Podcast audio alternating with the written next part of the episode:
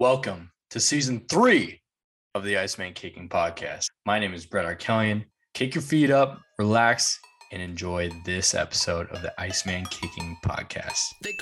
So it's actually increased our punt return averages every single time that, that we've done it. You know, it's something that we do religiously throughout, and uh, it's been paying dividends for us. Welcome to the IMK Podcast, the show with cold questions and even cooler guests. And I'm ecstatic today because I have a show that's been two years in the making uh, with Coach Sean Saturnio with me, the special teams coordinator at Army West Point. He spent some time at Georgia Southern. He spent some time as the head coach at Waipu High School. Did I say that right, Coach? Waipahu, yeah. Waipahu. Close enough, close enough. I know, I know. I'm trying. I'm trying here. And over the last two seasons, Army has blocked 11 total kicks, most in the entire FBS. Uh, and he is the leader. And you guys may have blocked a few more this season too. Am I right, Coach? Yeah, no, we did not. Unfortunately, we didn't block a, a field goal this year, but we had three three punt blocks. Oh yeah. Year, so oh yeah. So he's the leader of the Sauce team of the Sauce Team Mafia. Welcome, Coach Sean Saturnio. Hey, peace be with you, brother, and to everybody else who's listening out there. So it's a pleasure to be chopping it up with you today. Thank you. Thanks, Coach, for being on. You know, I at this point I don't even refer to you as Coach Saturnio anymore. I just refer to you as the block god. Um, you know, whenever we're talking about, you know, what where's this drill from, whatever I said, I saw it from the block god on a, you know, on a podcast or a teaching segment. So we're gonna start with the heavy hitters here. Tell me a little bit about uh, you guys are a block team. I love that aggressive mindset. What is the mentality that you're looking for from a guy? Like, what makes a great block guy on your team? Well, here's the thing too that I think you know to dispel some notions out there. You know, a lot of people when you come up in in regards to talking about kids blocking punts, you know, everybody talks about you know finding that guy with the knack to do it. But what's interesting is over the past three years, we've had nine blocks, nine punt blocks that were done by seven different kids. So I truly believe that it's a skill that can be developed. Now, is it great? Now, some guys definitely have more of a knack than others, but I think you can drill from the very get go on allowing them to just read on how to get off on the ball when that back stripe starts to trigger all the way to where they got to finish at the end. And, you know, something that we do religiously throughout and uh, it's been paying dividends for us. And on top of that, too, I, I think, you know, when we're so pressure heavy because of the byproduct of what you get too is that, you know, everybody's got to stay in protection over there. So it's actually increased our punt return averages every single time that that we've done it, which is, you know, that's the that's a little hidden thing you talk about. It's either, you know, obviously we know how much a, a punt block can change a game, but it also uh, extremely the more pressure you bring, you know, it also increases your your punt return average. Yeah, and that that mentality, to be honest with you, coach, is what got me into coaching special teams. I mean, I knew I wanted to do something with it, but even just watching, you know, you spend a lot of time in high school football. Uh, some teams just sit back there and it's like, man, that protection scheme is awful. Uh, no one pressures them, and then they kick a 15 yard punt and it rolls 30 yards. So I'm sitting back there like, can we just, you know, key the back tip of the ball and slip, dip, and rip and freaking get after that punter? I mean, that that is so key to setting up a return. Also, like you said, do you, uh, you know, what what is the mentality that you teach those guys, or or what's the best way to to drill it into them? Because you guys have found the sauce. Yeah. Well, first of all, I think it starts off with us that we don't call ourselves a punt return unit. We're a punt block unit. And that's how we refer ourselves on our call ups. It's, you know, the return part is what happens when we don't get a block. That's how we, we view things. And, you know, there's an expectation that I think the kids come in with is that, you know, we want to be the best in the country at what we do over there. And if you're going to be part of that punt block unit, you know, there's an expectation, you know, from how you drill, your mindset, and it's got to be like when you're getting after it, it's like there's you're a shark and there's blood in the water. I love that. I love that. Do you uh a lot of teams are scared of and, again I'm I'm on your side. I've been the advocate of sending eight man blocks or sending, you know, a lot of pressure. And then there's other teams that will draw up, you know, a single twist and they're bringing three or four guys. And it and it just doesn't seem in my eyes to do it. What is, you know, what's your mentality? Obviously, if they're sending less players, they're more worried about a fake. But it seems like you guys just say, Hey man, I dare you to do it. Let's see you fake it. Yeah. So, you know, I think there's there's validity to every side that you're looking at. I, I think definitely, you know, if you're going to be really pressure heavy, you also need to make sure that you're, you know, you got your all your ducks in a line too. That you know, because that's the one thing. There's the, the high risk, you know, high reward type of deal.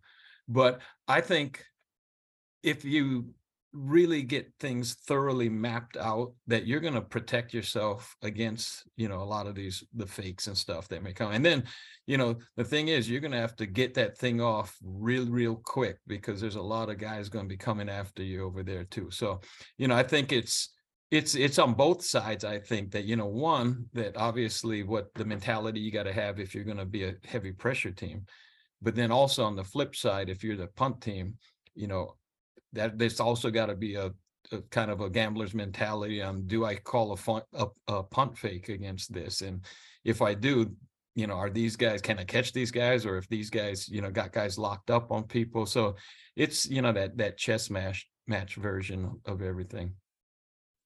Yeah, that's so cool. I know we've talked about, uh, you know, the towel drill and stuff is, and and and winning the get off you know is there is there what is the most key component you think or do you do you teach a certain drill that's your favorite what's your what's your go-to uh, i think you know we have a progression at what we do and by the time the season comes along we basically break off like every week until you know we call it our you know abcd phase which is basically you know the abcd actually started more when things were traditional pro cup style, you know, align, burst, crank, destroy.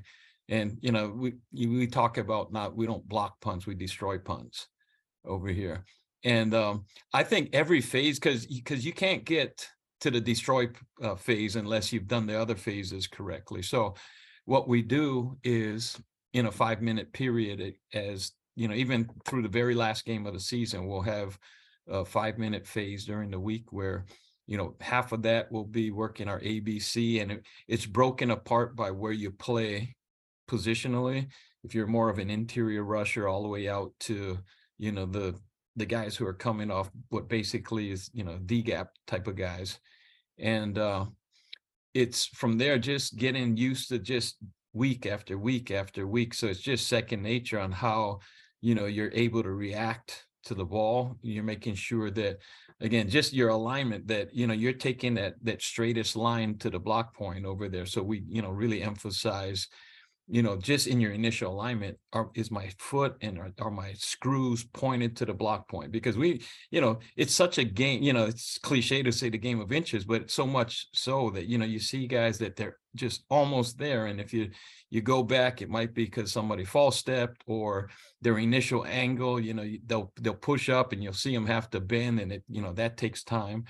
Um real big on untying the laces on just you know emphasizing getting low that you know if you can clear somebody's hips and they get on you then they actually help propel you to the block point. and then um just just coming out and the second half of of that drill is just our destroy phase where we're just working just the last like five yards of just taking it off the punter's foot, either two hand, one hand, inside, you know, with with a shield guy grabbing you and you got to reach around. And then we always work with the scoop and score guy. So, you know, there's constantly, you know, talking about that country ball. If we get it blocked, that, you know, everybody's going to go to pick that sucker up and if you aren't the guy to get it now you you you know you wheel your hat around you find the most dangerous guy and and if if he's not even there then let's go just escort each other into the end zone and have a party over there man that's so cool and yeah you're right it is sometimes it's uh you know guys get lucky and it's a matter of few inches where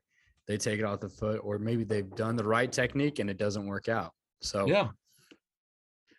my question with withhold that is uh, you know we talk about staying on a on a vertical path. I've heard different ways of you know blocking punts and if you're on a vertical path stay in that vertical path and if you're not cross his face. What's your mentality with that stuff? What do you think about crossing face not crossing face on punt block? I think um, you know, interior rushing, I think it's good just to stay on the side that you're coming. Um, if you're going to, if you're coming away from the punter's foot, you know, I think coming across his body, okay. Um, usually if we're coming, if we're, the block is coming from the edge to his foot, then trying as much as not to just more to like inside hand flash that instead of trying to cross, you know, cross his body. That's, but you know what? I, I think in the end too, you know, I want our guys just playing fast. If you get there when you're supposed to get there, how you finish is how you're going to finish. Now, obviously, you want them to use the the drills and the technique, and and I think sometimes that rarely are you going to get that picture perfect drill like the drill look. I mean, the the rep actually looked like the drill, but I do think there's something to be said of just the repetition on how you get there, how you finish that you know, it might not be as clean. You know, a lot of times, you know, you won't be able to take it straight off somebody's foot. And, you know, the the other thing that we talk about, if you can't take it off his foot, then it's just try to match him as far as the angle of where the trajectory of the ball's coming. So, you know, there's just little things like that. And in the end, you know, they kind of revert back to you hope you've repped it and trained it the right way so that, you know, when it comes down to it, that they'll revert to what they've been taught. Well, and I think it's that emphasis, like you said, you got to spend five minutes every week. I mean, a lot of teams are just like, all right, we're just going to line all these formations now. It's like, you want to be good at something, you're going to drill it and you're going to rep it every week. Yeah. yeah. We we believe in it. We hang our hats on it. All right. So a little bit about your background. That was that was awesome stuff. So and that, my notes might be wrong here, but it says you were 5'7, 169 slot back coming out of high school and ended up going to a D3 in Wisconsin and transferring back to Hawaii. Is that? Is yeah, that that's pretty accurate. That 169 definitely wasn't out of high school though. It was uh it was uh, was lower than that. But by the time I got to UH, you know, that was probably like that first year I got there too. And you know, just was a crazy ex- you know experience over there. You know, if you're a kid growing up in the islands, you know, that's the only only show in town. And, you know, to be able to go walk on after that was, you know, it was a just a great experience. Yeah, and you come too. from from very humble beginnings too, right? Not to uh digress over that, but I've heard uh, on you know some of your talks that you know you had a had a large family in a, in a you know smaller house, uh, outdoor shower. Uh, yeah, so we had yeah where where we grew up until about nine years old was pretty much like it was wedged between like a banana patch and just you know it was really humble but i i think you know the roots over there have never left me because you know i really look at at calling um excuse me as coaching as as as my calling and it, it's my ministry if you if you will and i think growing up in the islands and the way the island culture is it's just I realize when I go out to coach, you know, I'm representing the God I worship, the family name that I represent, and all of the people across the Pacific, because there's not a ton of us out there at this level. And it's something, you know, family is the bedrock of of island culture. And, you know, it's the thing about islanders, you know, you you go away, everybody's going to be rooting for you over there. And and you just think too that what you represent is far greater than just yourself and it's kind of the perfect match of coming to a place like army which you know our guys represent something way way bigger than just themselves too so you know being able to go and and have the honor of representing an entire culture is is something that i i don't take lightly because you know the if i continue to do the very best I can and people recognize that, then there's going to be somebody else. There'll be a door open for someone else you know, another younger guy from the island that'll come out and they'll see that, hey, you know, these islanders can do it. Yeah, I just think that, you know, to be honest with you, coach, your personality and your positivity is infectious, as you talked about before. But um, you know, that's something really cool. Your sense of self is is awesome and something that you know, I I hope to replicate because the way you do it, it seems very authentic, and I think players feed off that. Oh, I think just like you know, just coaching, teaching, the everything. You know what what people I think just the human condition. What you look for is just like you said, just genuine. You know, in in a world full of just sound bites and you know memes and all that stuff, it's you got a lot of flash and and very little substance. And and in the end, people want what's real. And probably the biggest thing that you always want your players and you know younger coaches to understand that you know it's so far better to be the best version of you than a counterfeit version of somebody else. And you know there's you know there's a lot of different ways. I mean you can be a really energetic rah rah guy by nature and you can be a guy that's more low key and still be phenomenal at what you do. You know it's the the main thing is knowing who you are.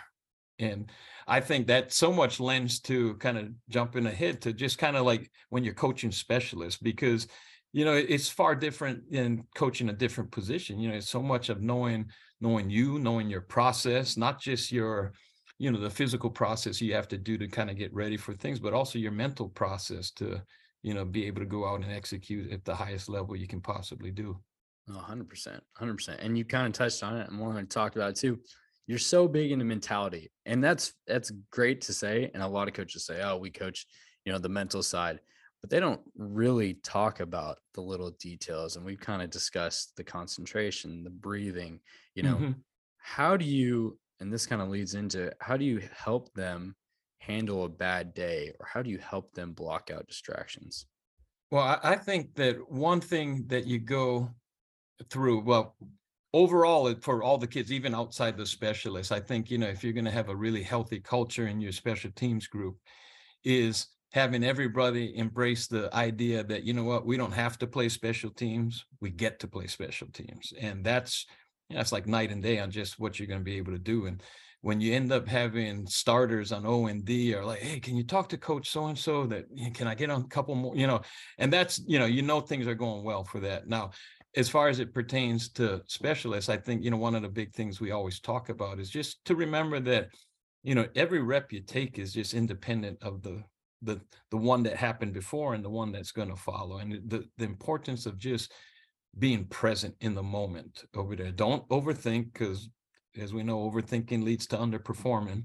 And to just go and just realize too that, you know what, you aren't nobody's expecting you to be perfect. Some of the greatest athletes in any sport will have a bad day and it's then it's going to be like how do you how do you respond to those things i always talk to our guys about just going and having a quality rep you know and sometimes you'll do all the right things to have a quality rep and it won't get the outcome you want and it's just all right you know i'm going to just i'm going to reflect back on, on what happened now maybe something technically happened that was I gotta I gotta get right before the next rep.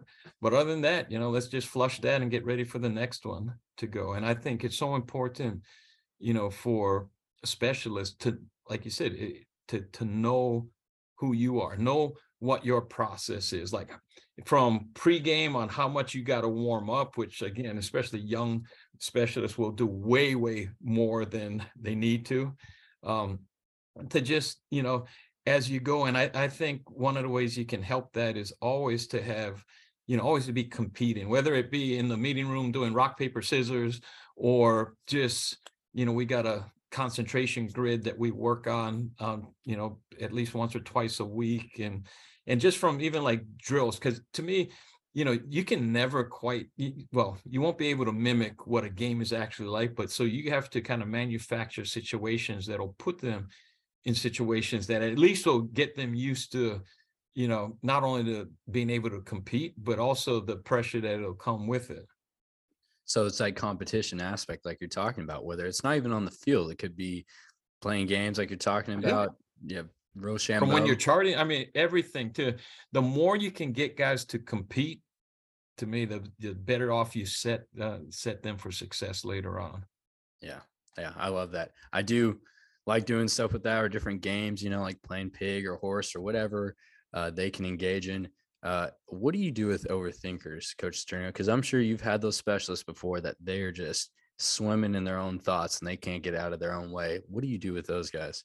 Yeah, I think, you know, first of all, I think, you know, as a coach, you got to really grow, you know, in how the brain develops, how sports psychology works. And, you know, because none of us really go through school for for that you know as a, for the most part I, i'm imagining some probably do but i'd say the vast majority don't. So it's you know the impetus on the coach to go out and develop and learn and read and talk to like i'm a big guy yeah you don't need to be the smartest guy in the room but find out the smart guys and, and learn on how they do it. So um it's something that you got to develop throughout the year as you go from from spring through fall camp throughout fall you know to be able to do that and and one is um, like Ken Ravizza is a, you know, he's got this book, Heads Up Baseball, which is, you know, he was one of the first guys that really started, uh, you know, that sports psychology side in Major League Baseball.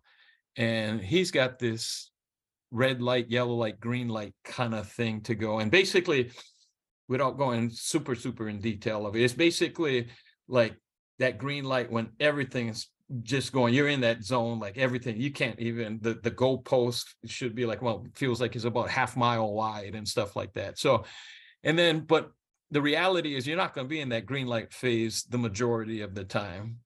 And then there's that yellow light where you kind of feel you know you don't feel bad you don't feel great but you know you know there's things that you can get yourself back on track to probably be a, a little more consistent. And then there's that red light that everybody hits that you know it feels like things are going off off the rails and then it's a matter of like all right how can i get myself out of this? So i you know as they learn themselves you know what are the things um that they have to do as far as their process whether it be like how they got to breathe how they have to you know visualize things and so you know i got all of them come up with a, a, a particular word that helps them kind of if they focus on that it kind of helps some clarity and we also share what that word is with each other in the group so that, you know, if they see, and our guys, I'm blessed with a great group that, you know, they're competitors, but they want each other to be the very best they can be. You know, it, it kind of stems off the kind of mentality we have as a program as a whole that, you know, that we all want to, it's not when we're striving to get that championship ring, you know, it's not because I want it on my finger. I want to put that ring on your finger and that's you know that selflessness that goes on and you know in the big picture from where i'm at in particular here at west point you know those are the type of things that you got that servant leadership type of mentality that's constantly being ingrained and it, it just helps us in our our position room along the way.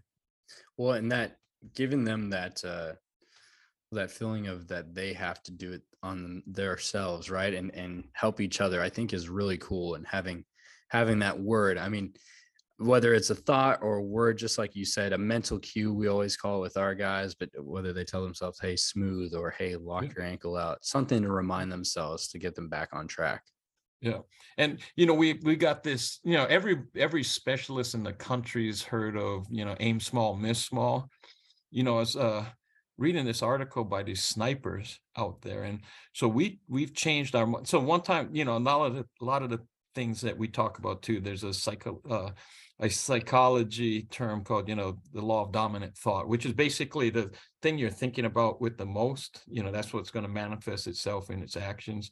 So in regards that's even in the self-talk you're happen, having you know it's not like oh you know don't miss you know a lot of times too and then you end up what you end up doing? You end up missing. So we always talk about everything that you're as you're getting yourself ready there's not an ounce of negativity in there. So we don't talk about aiming small and missing small because misses shouldn't ever be in the vocabulary. We talk about aim small hit small.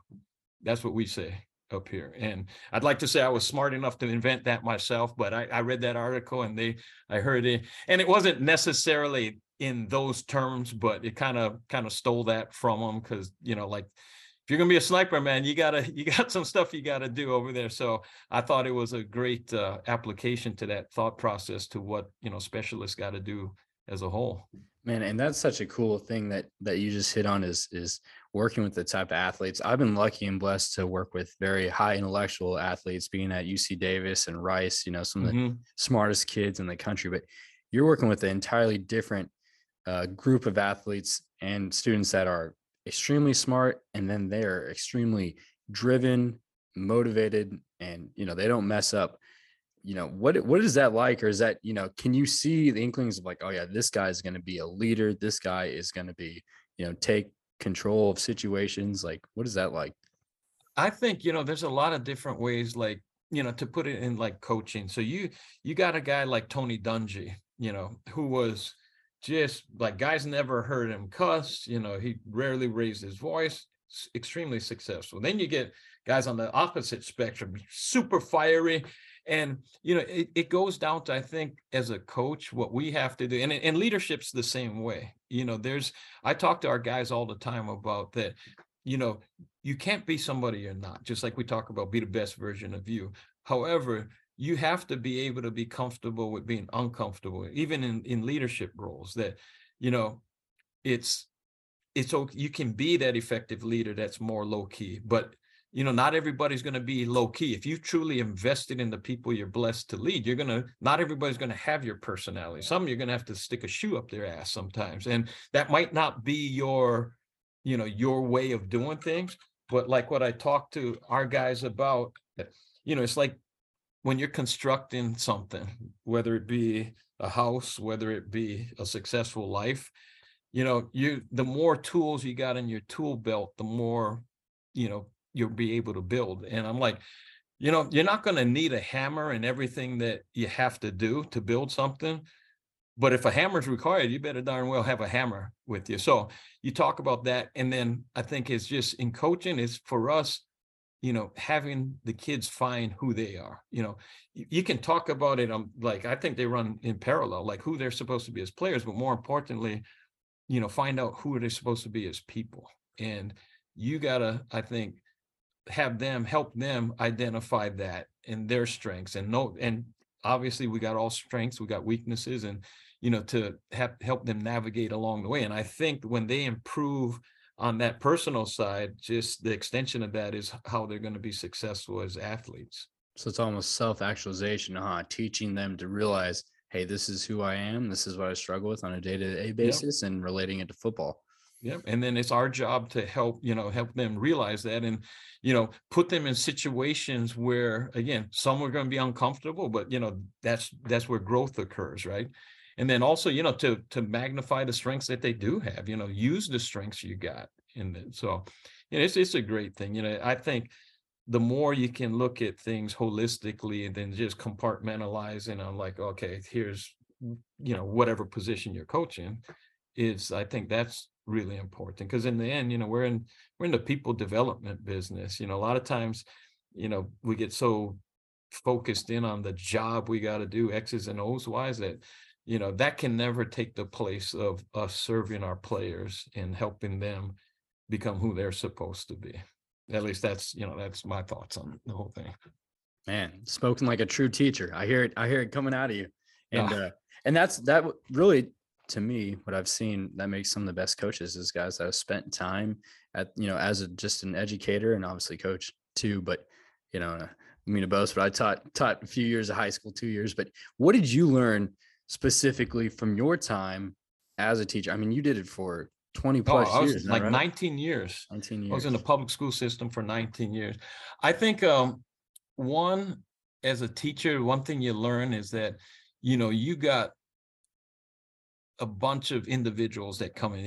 It, yeah, they're in your class, but your class is made up, and it's no different than your football teams.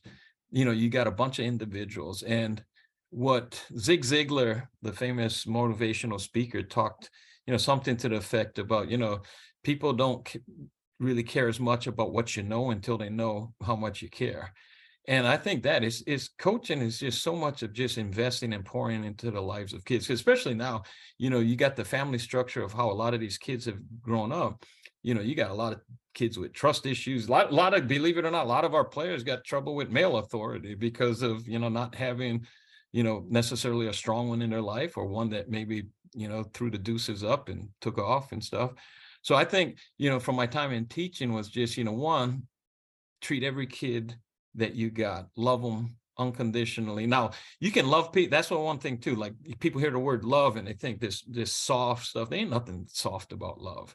You know, it's that that, that care about them. That one you'll always, you know, you'll be the first one up there to hug them when things go well, and your shoe will be the first one up their backside when they start slipping. It's it's telling them always what they need to hear, even though what they need to hear won't always be what they want to hear. And and part of loving them is just you know always being being there for them, but also letting them helping them navigate when they got to deal with consequences, either the good ones, the bad ones, the in between ones. Um, so that you know, no, knowing your players individually, that's just as a teacher to me. That's the because you'll find out you know what motivates them, and I think all the great ones can do that. They they have a great pulse of what gets their their people going. You know, they know the things that that worries them, that that you know excites them, you know, all that kind of stuff. And then I think what you want to do is you want to always find ways to allow them to taste success you know find out what they do well start with that and then put them in positions where they can excel at that. And this could be like you know we talked about like you know kind of specialists but it's almost like like on your kickoff coverage. There's you know you, you got a bunch of different kids. Not every kid can be the skimmer. He might not be loose enough to do that but you know I think teaching is always, you know, starting with find out what they can do well. You know, they called that islands of competency back in uh, when I was a teacher. And it's so basically find out what they do well and, and put them in a position where they can do what they do well. And then, you know, use that as the building block. You know, always start from where they're at and just build from there. Sure. Essentially finding a role from, right? Like Ed Davis would say, hey, let's find role, find what this guy does well, and make him really apply himself, whether he's a backup, you know, trying to find a spot on the punt return team and or punt block yeah. team. I'm sorry. Yeah, um, yep, yep. You got it right. You got it right now. Kickoff team. Yep, yep. Or whatever role, you know, really adapting to. We had a few guys this year where he, you know, this kid named Jeremiah, was our L2 on kickoff, and man, he set that edge. He was a running back. He was kind of reserve running back, six foot, maybe 210, but he would run full speed into those, uh, you know, wedge guys on the kickoff return team and set that edge, force that ball back inside. So, yeah, that is really cool. Well, okay, so tell me a little bit. So you've gone to a few different new places, and I love what you said about you know the players buying in because they find out that you care about them. But it's hard when you come to a new spot, right? For example, Army or Georgia Southern, to express, hey, right at the bat, I love you guys and I care about you. And that might seem a little fake because it takes time to grow that yeah. relationship. So how do you show that or how do you create excitement with that? I think you come in, I think one, everybody feeds off enthusiasm. You know what? And you know, one of the models of our um of the sauce team is if you're juiceless, you're useless over there. So, you know, you come out and obviously trust is always going to be built, whether it's on a football team, in the classroom, in an organization and it kind of really goes hand in hand what what we talked about earlier you know?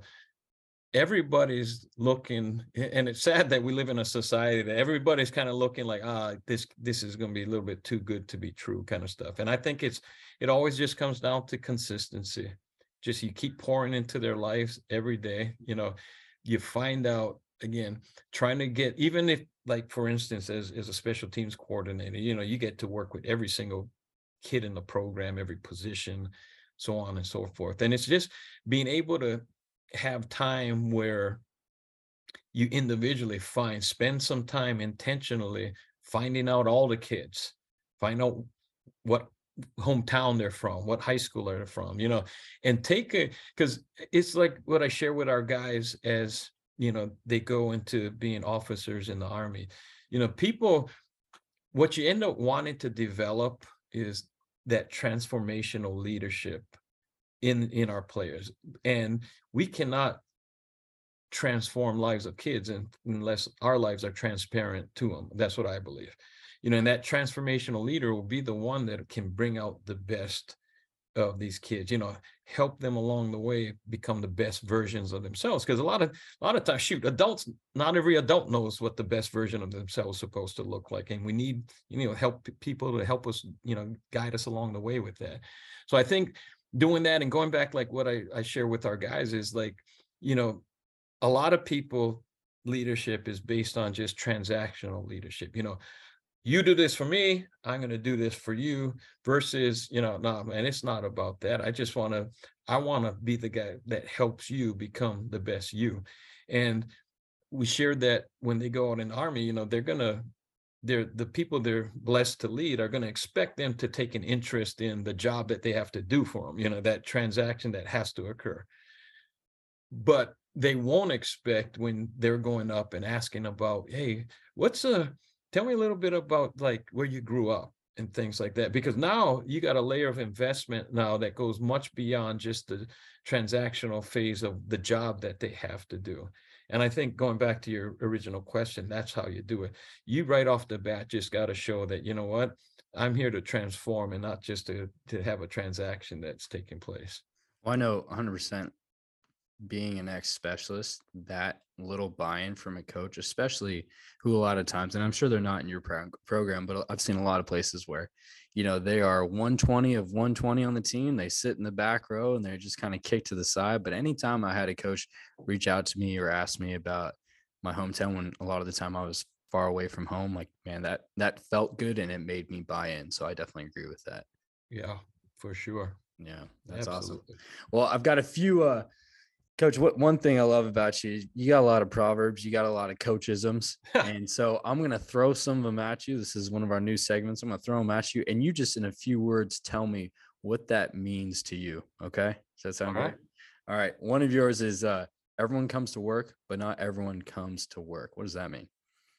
It means like, you know, it's a difference between kind of hearing and listening. You know everybody can hear you know noise everything externally. Listening is what you do actually where you fully got involved and you were present enough. And you to me that becomes that that deeper investment that you have. So you know it's a difference between you know you show up it's like saying all right i tell the guys all the time never mistake activity for accomplishment because a lot of times activity will masquerade itself as accomplishment. Just showing up doesn't mean you've done anything.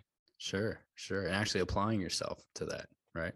Okay. What about low expectations cannot survive high standards? Ooh, baby, that's that's got to be the hallmark of everything too. You know, if um if you got well, it's it's actually kind of flipped around. You know, that high expectations cannot survive low standards. There you go you know and that's the that's the thing too. There's no change your dream. If, if you're not going to have the standard that is required for the dream to come true change the dream because you're only fooling yourself. And, and it's true that you can have the the highest expectations in the world but if they're not matched with the standards you need to achieve them then they'll never happen. Sure sure. Yeah you got to put your put in the work to get to those standards right and, and make it happen. Uh, what about uh I, and I might be botching this one, but this is male by birth, man by life, or man by male by birth, man by choice. Man by choice. So, so that's basically comes off like you know for us now. Speaking of of the the sport we play, and you know obviously it's uh, you know vast majority. Now, now I know there are some some females that play it, but you know what that basically is saying that you know just our our genetics create who we are as as that'll label us as males, right?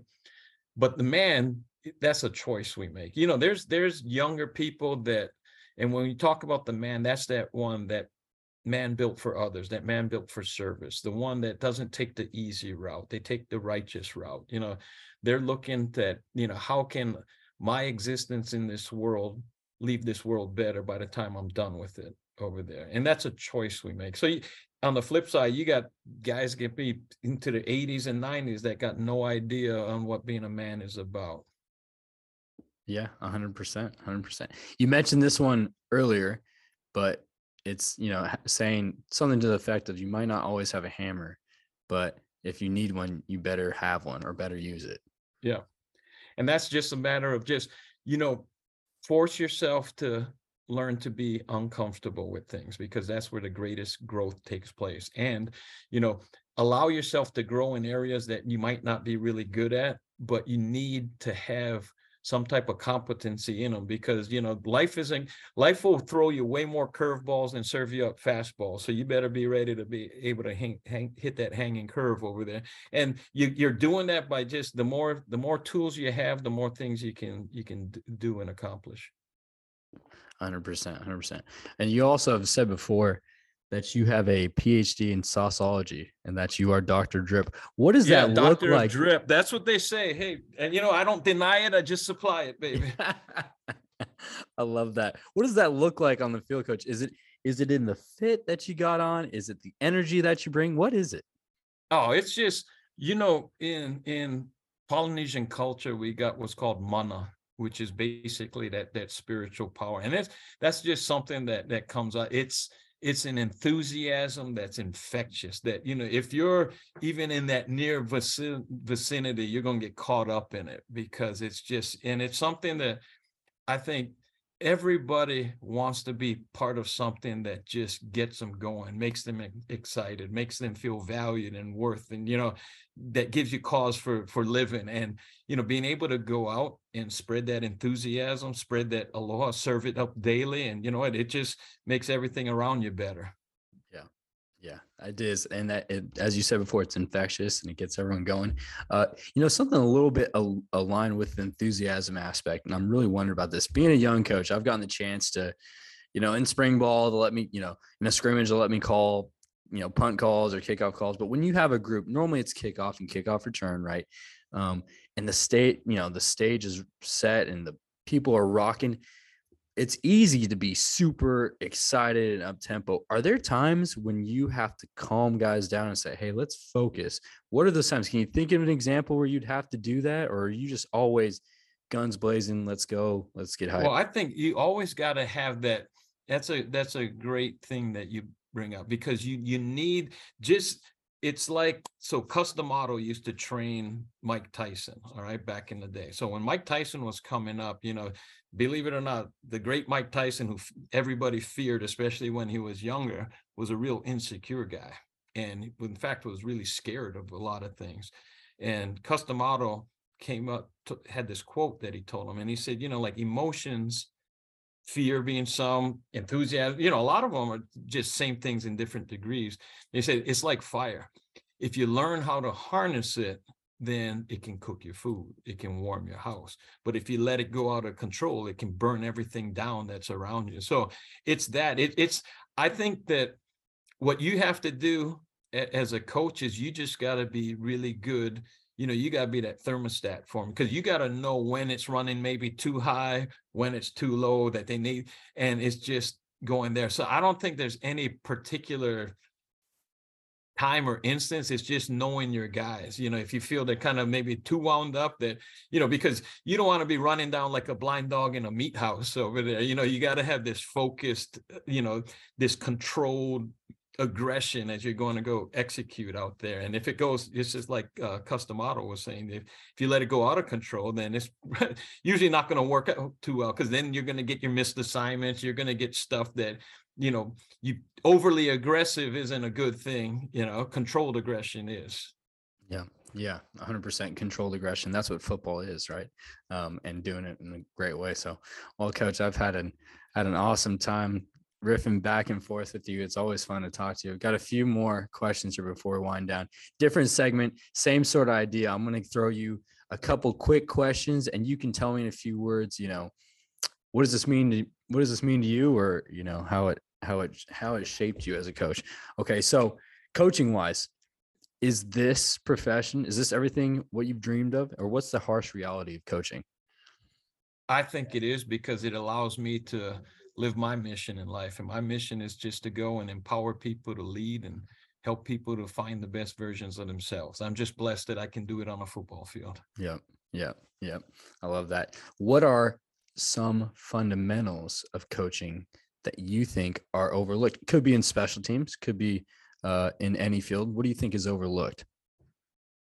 I think um, outside of the X's and O's part, because I think so much of it's devoted to the X's and O's. I think in probably in the the player development part, the people development part, because I think that a lot of the X's and O's things that people want to see manifest themselves in practices and games will be able to come a lot quicker and probably be much more sustainable you know if there's that that really authentic relationship that's developed between the coach and their their, their players. Again it's a blessing to lead and serve. I think you know sometimes we, we're in a profession that's so caught up with the bottom line stuff and sometimes i think people forget that you know you can't get to the bottom line if it's in a people business you better make put the people first right and that's kind of what we've been talking about right i mean almost the whole time it's been about building relationships and how you do that so what about uh, your experience from either high school to here at Army or Georgia Southern to here, what's the biggest difference from going to like a small school to a big school? What's the best thing? What's the worst thing? I, I think there's just um, you know, for one, no matter where you go from high school to various levels of college, you know, it's kids every every place has their different things that'll cause issues like over here like for us time management over here our guys you know you talk about having to maximize your time down to the minute i mean that's what our guys have to do and you got to be great at doing that and you know so you got challenges that are different depending on on the places that that you go. And you know it comes down to where you go to a place like where we were before our kids had more time so you could see more players up in the office watching film you know doing our guys up here you know you know it's funny you talk about hey don't turn the x's and o's into rocket science. Well you know we got some rocket scientists over here too that got to focus on rocket science before they can get up here. So you know you got that thing and then you know as coaching in high school now you know you know the vast majority of those kids aren't going to go on to the next level to play and then so the focus is there too especially i think it's it has to be the focus no matter what level you're on but i think there's it's more paramount that you leave them with tools that they can be successful in the game of life when they leave. And that's one of the things i've always shared with every player that i've coached that you know i think for us as coaches if all our players ever got out of us was they got to be better football players than we tragically failed them over there. And, you know, I think um, what's another thing that, you know, we talked about too about investing in the lives of of our kids. It's like, you know, so often we, you know, we expect by just kind of talking about things that somehow they're going to manifest themselves into you know reality and you know speaking more specifically character wise now i look at it the same way as this. Now we would never just trot a kid we would never just talk about a particular play and then never practice it. Then all of a sudden on saturdays or friday nights if you're in high school call the play and expect them to do it well. Yet it seems like that's what we do all the time in terms of who we want them to be as, as young men. You know we'll talk about it. Well you know what? Talking about it ain't going to be that you know like one of the things our guys do like i'll always ask our guys all right tell me something you did today that served the people that were around you. And we're talking about people that you can't get anything you're not going to get nothing back from you serving them. And then it's those kind of things you know be intentional. It's just like you know taking intentional reps as a specialist you know it's if you take intentional reps both in the physical and the mental game, then you're going to put yourself in a, a great position to be successful. And that's I think that's the exact same thing that we have to do in creating the type of men that this world needs. Like we better be practicing that stuff. And you can do it. I mean, obviously you can't spend a ton of time on it, but it's not necessarily the the quantity of time, but the quality of time that you do it and, and be intentional, you know, have them go and say, Hey, when you come back tomorrow, I want, I'm going to ask you this. So make sure that you go out and you're going to be able to tell me something that you did X, Y, or Z. And I think the more you do that, you know, the more things that we're going to see. Because the game, you know, the game's going to leave them a lot quicker than they all think it is. Right. But, you know, being a man will never leave them. You know, that's what. So again, can't just be a male. You know, hopefully we can be the men that they're supposed to be. That's good. Yeah. And it's developing. I, I love that question or just asking your players questions. It means like, hey, something outside of football, what are you doing to better yourself or but better others around you? That's yeah. really awesome. My last thing, being being, you know, a family man, what do you in, in coaching at that highest level, what do you do to, you know, be it be it, how do you balance family time? How do you balance all the the work life stuff? What do you do? for your yeah family. that's you know one god bless my wife sharon because you know coaches wives and coaches children you know they they have to sacrifice a ton because you're they're sharing their husbands their dads you know with you know, with everybody else's kids a lot of times um i think it's uh, as a coach what you need to do is one be non-negotiable in the time that you're going to be spending with your family. Now, even if it's like, hey, dad's on, you know, I'm going to be home for we're going to eat dinner together. We're not going to look at our phones. And then dad's got to run back to the office or, or whatever the case may be. But, you know, just being there, one of the, the tragic things that you don't want your players to end up seeing, and even worse is your children to see is that, you know, you're, you're physically present, but mentally and emotionally absent you know it's like what we talked about kind of at the beginning of the podcast about being present you know just as a specialist like being there just focus in on that moment and you know what our families deserve a hundred percent of us a hundred percent of the time when we're there you know and that's the thing and you know it's easier said than done because we live in uh we're in a profession that pulls you all sorts of ways and we said like it is a bottom line industry. But you know what? The fact of the matter is, the programs we coach for will be there with or without us, but our families won't. And we can't put so much emphasis on, you know, coaching our teams and not forget that the most important team that needs us as a coach is the one under our own roof. Yes, 100%. 100%. Man, there's some great lessons in there, Coach Saturnio. I can't thank you enough for coming on the the IMK podcast. Is there anything you got going on going forward that you want to mention or plug or? No man it just just just blessed to be able to do what i do. Just yeah I, I, appreciate you bringing me on and you know in hawaiian the word is called mana'o just kind of sharing some thoughts out there and you know um job is to serve you know, whether it be our players, the, the community, you know, people that listen to this podcast, you know, I just, I've been extremely blessed. I've seen some very highs in my life and have walked through some very low parts. And, you know, all of that just kind of helped hone a perspective that I got. And, you know, I know what I'm built for, what I'm created for. And I realize, you know, that, you know, what I do isn't who I am. And just, I just want to go, you know, do my part that in the end, God can look at me and said, "My good and faithful servant," and I did what I needed to do. So yeah, well, that sense of self and that understanding, coach, that I respect that a lot. I look up to that and and uh, you know look to you as a mentor in this profession. So thank you again. Well, I'm proud of you too, man. I know the the route you've been on, and just keep grinding away. You know, it, it's there's there's even more on the horizon for you, baby. Yes, sir. Yes, sir. Appreciate it. That's been Coach Sean Saturnio on the Iceman Kicking Podcast. Aloha, beat Navy. Beat Navy. All right. Thank you, coach. A word from our sponsors. This show is brought to you by The Kicker's Bible. The Kicker's Bible. Ever wondered about how many kicks you should do during practice after pulling your quad multiple times? Repeatedly snapping the ball over your punter's head? Keep getting dumped by all your girlfriends for missing kicks? Well, we can't help with all those things. But for some of those, there's the Kicker's Bible.